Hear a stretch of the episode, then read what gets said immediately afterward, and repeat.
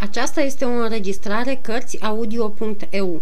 Pentru mai multe informații sau dacă dorești să te oferi voluntar, vizitează w w w punct cărți audio punct e u.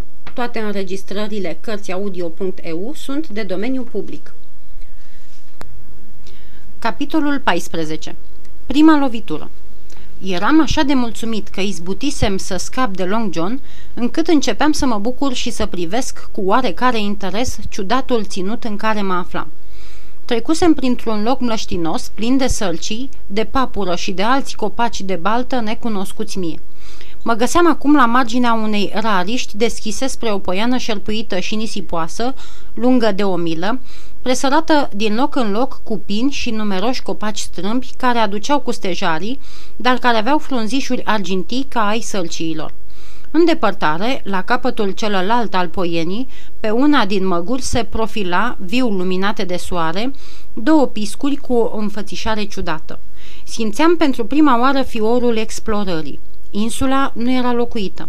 Tovarășii mei de bord se aflau departe în urmă, iar în fața mea, ca vietăți, n-aveam să întâlnesc decât numai sălbăticiuni necuvântătoare și păsări.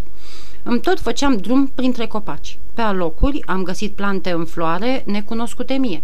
Am văzut și șerpi, iar unul din ei, dintr-o crăpătură de stâncă, înălță capul spre mine, scoțând un șuier asemănător cu vâjâitul titirezului. Nici prin minte nu-mi trecea că aveam de-a face cu un dușman de moarte și că zgomotul acela venea de la vestiții lui clopoței. Am ajuns apoi la un lung desiș de stejari corciți, stejari veșnic verzi, cum am aflat mai târziu, care cresc în nisip ca mărăcinii, cu crengile curios încolăcite și frunzișul des ca stuful. Desișul pornea din creasta unui dâmb de nisip, se întindea și creștea din ce în ce mai înalt, pe măsură ce se apropia de marginea unei mlaștini plină de trestii, prin care se strecura una din gârlițe în drumul ei spre locul unde ancorasem. Din mlaștină se ridicau aburi în dogoreala soarelui și conturul oceanului tremura prin ceața asta. Deodată, un fel de freamăt se iscă în păpuriș. O rață sălbatică se înălță măcăind, apoi alta, și curând un nor mare de păsări se ridică deasupra mlaștinii, țipând și rotindu-se în văzduh. Am înțeles numai decât că unul din tovarășii mei de bord venea pe malul smârcului încoace. Nu mă înșelasem și curând am auzit sunetele înfundate ale unui glas omenesc care mi-ajungea la urechea încordată tot mai tare și mai aproape.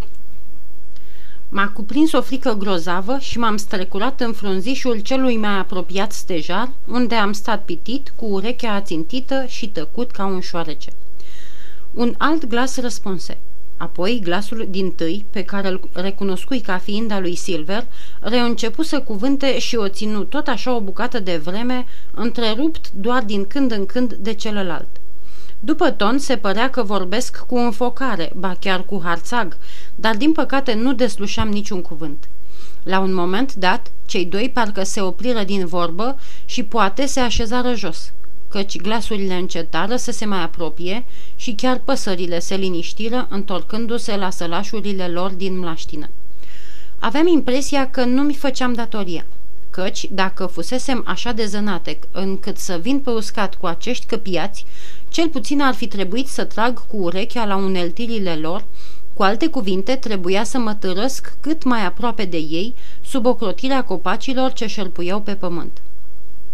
Îmi dădeam seama destul de bine cam unde se aflau cei doi, nu numai după sunetul glasului lor, ci și după neastâmpărul câtorva păsări care se roteau speriate deasupra capetelor acestor nepoftiți. Târându-mă de-a bușilea, mă îndreptam cu hotărâre, dar încetinel, spre ei. În cele din urmă, ridicând capul în dreptul unui luminiș, putui să-i zăresc într-o poieniță înconjurată de copaci deși, din marginea smârcului, pe John Silver și pe un alt om din echipaj, stând de vorbă față în față. Soarele îi bătea în plin. Silver își aruncase pălăria lângă el pe pământ și obrazul lui mare, bălai și lucios de dogoare, era îndreptat spre celălalt cu un aer parcă de rugăminte. „Măi, frate," spuse el, „asta-i fiindcă te prețuiesc ca pe aur, ca pulbera de aur, crede-mă. Dacă nu m-aș, ar, na, m-aș fi alipit de tine, îți închipui că veneam aici să te prevestesc?" totul e gata, nimic nu mai poate fi oprit sau îndreptat. Ca să-ți salvezi capul, de aceea îți vorbesc. Iar dacă vreunul din sălbaticii aceia ar afla ce fac eu acum, spune-mi, Tom, știi ce s-ar întâmpla cu mine? Zi, știi ce s-ar întâmpla?" Silver," răspunse celălalt, și băgai de seamă nu numai că era aprins la față, dar și că vorbea răgușit ca un corb și că îi tremura glasul ca o coardă întinsă. Silver," spuse el, ești bătrân, ești cinstit, sau cel puțin așa se crede. Ai și bani cum nu au alți marinari săraci și ești curajos dacă nu mă înșel. Și acum vrei să mă încredințezi că te lași dus de șleachta aceea de derbedei? Asta nu se poate. Sunt foarte sigur de asta. Cum nu se poate mai sigur. Mai bine mi-ai tăia o mână decât să fac una ca asta. Dacă îmi calc datoria... Dar deodată fu întrerupt de un zgomot. Tocmai când dădusem peste unul din oamenii credincioși, în aceeași clipă îmi veniră la ureche vești de la un altul. Departe, undeva în mlaștină, răsună pe neașteptate un strigăt de mânie, urmat îndată de un altul și numai decât de un groaznic de lung și horcăitor țipăt. Stâncile oceanului îl repetară de mai multe ori. Stolul păsărilor de baltă își luă zborul, întunecând cerul cu rotirile lor învălmășite. Țipătul acela de moarte îmi stărui încă mult timp în minte, după ce tăcerea redevenise stăpână și numai fâlfâitul zburătoarelor care coborau și glasul de tunet al valurilor îndepărtate tulburau lâncezeala acestei după-amiezi. Auzind țipătul, Tom tresări ca un cal sub pinteni. Silver însă nici nu clipise. Rămăsese locului, rezemat alene de cârjă, pândindu-și tovarășul ca un șarpe gata să sară. "John," spuse marinalul, întinzându-i mâna. "Jos mâinile," zbieră Silver, făcând un salt mare, îndărât, cu iuțeala și siguranța unui gimnast încercat. "Fie, mâinile jos dacă vrei, John Silver," glăsui celălalt.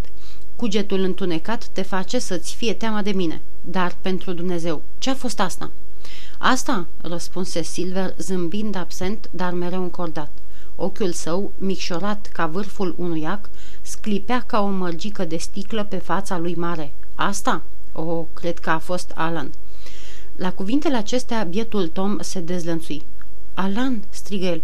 "Fie ca sufletul său de marinar cinstit să se odihnească în pace. Cât despre tine, John Silver, mi-ai fost prieten ani de zile, dar de acum nu mai ești prietenul meu. De mi-e dat să mor, am să mor la datorie. L-ai ucis pe Alan, nu-i așa? Ucide-mă și pe mine dacă poți. Nu cred să-ți dea mâna." Și zicând acestea, inimosul flăcău întoarse spatele bucătarului și porni spre țărm, dar îi era ursit să nu meargă departe. Cu un strigăt, John se prinse de o cracă de copac, scoase cârja de sub braț și zvârli acest ciudat proiectil care vâjei prin aer. Vârful ei îl lovi cu o putere uluitoare pe sărmanul Tom, drept între umeri, în mijlocul spatelui. El ridică brațele, scoase un fel de geamăt și se prăbuși. Dacă a fost lovit greu sau ușor, nimeni nu va putea spune vreodată.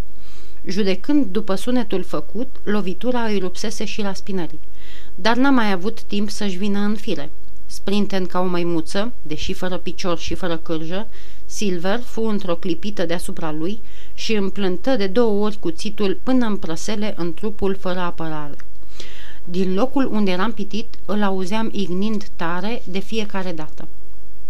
Nu știu bine ce înseamnă a leșina, dar știu că o bucată de vreme tot ce se afla în fața mea pluti rotindu-se într-un vârtej de ceață. Silver și păsările și creștetul oceanului se învârteau înaintea ochilor mei și tot felul de clopote și glasuri îndepărtate îmi sunau în urechi. Când mi-am venit în fire, căpcăunul se ridicase, cârja îi stătea la subsoară și pălăria pe cap. Chiar la piciorul lui, Tom zăcea pe pajiște nemișcat. Dar ucigașul nici că se sinchisea, ștergea sângele de pe cuțit cu un șomoioc de iarbă. Toate în jur rămăseseră neschimbate, razele soarelui străluceau necruțătoare pe abureala zmârcului și pe creasta măgurei. Nici nu-mi venea să cred că se săvârșise în urmă cu o clipă un omor, că o viață omenească fusese curmată fioros în fața ochilor mei. John băgă mâna în buzunar, scoase un fluieraș și dădu drumul câtorva șuierături șerpuite care se răspândiră departe în aerul cald. Nu pricepeam, firește, rostul acestui semnal, dar el îmi trezi îndată temerile. Abia omorâseră doi oameni cinstiți. După Tom și Alan, nu venea rândul meu oare? Fără să pierd o clipă, mă strecurai afară din stejăriș și o luai târâșândărât, cum puteam mai iute și mai tăcut, spre un loc mai deschis al dumbravei. În acest timp, auzeam chemările pe care le schimbau bătrânul pirat și oamenii lui și acest zvon al primejdiei îmi dădu aripi. De îndată ce am ieșit din desiș, am început să fug cum nu mai fugisem vreodată, fără să iau seama încotro, cât mai departe de ucigaș. Pe măsură ce fugeam, frica creștea și creștea în mine până când ajunsese vecină cu nebunia. Într-adevăr, nu eram cu desăvârșire pierdut? Când va bubui semnalul tunului, cum să cutez a mă duce la bărci printre blestemații din care mai abura proaspăta lor nelegiuire? Cel din tâi care m-ar zări nu mi-ar suci oare gâtul ca la un pui de găină? Lipsa mea n-ar fi printre dânsii dovada îngrijorării mele și, prin urmare, a crâncenelor cunoștințe despre cele întâmplate? M-am dus pe copcă, gândeam. Adio, Hispaniola, adio, Squire, adio, doctor și capitan. Nu mă rămânea decât să mor de foame sau de mâna răzvrătiților. În timpul acesta, precum spun, continuam să fug și, fără să-mi dau seama, mă apropiam de poalele micii măguri cu două piscuri, în acea parte a insulei unde stejarii creșteau mai răsfățați și semănau la chip și la mărime cu ceilalți copaci de pădure. Câțiva pini erau amestecați printre ei, unii având cincizeci, alții aproape șaptezeci de picioare în înălțime. Aerul, de asemenea, era mai proaspăt decât jos lângă mlaștină. Și aici o nouă spaimă mă țintui locului, făcând să-mi bată inima în piept să se spargă.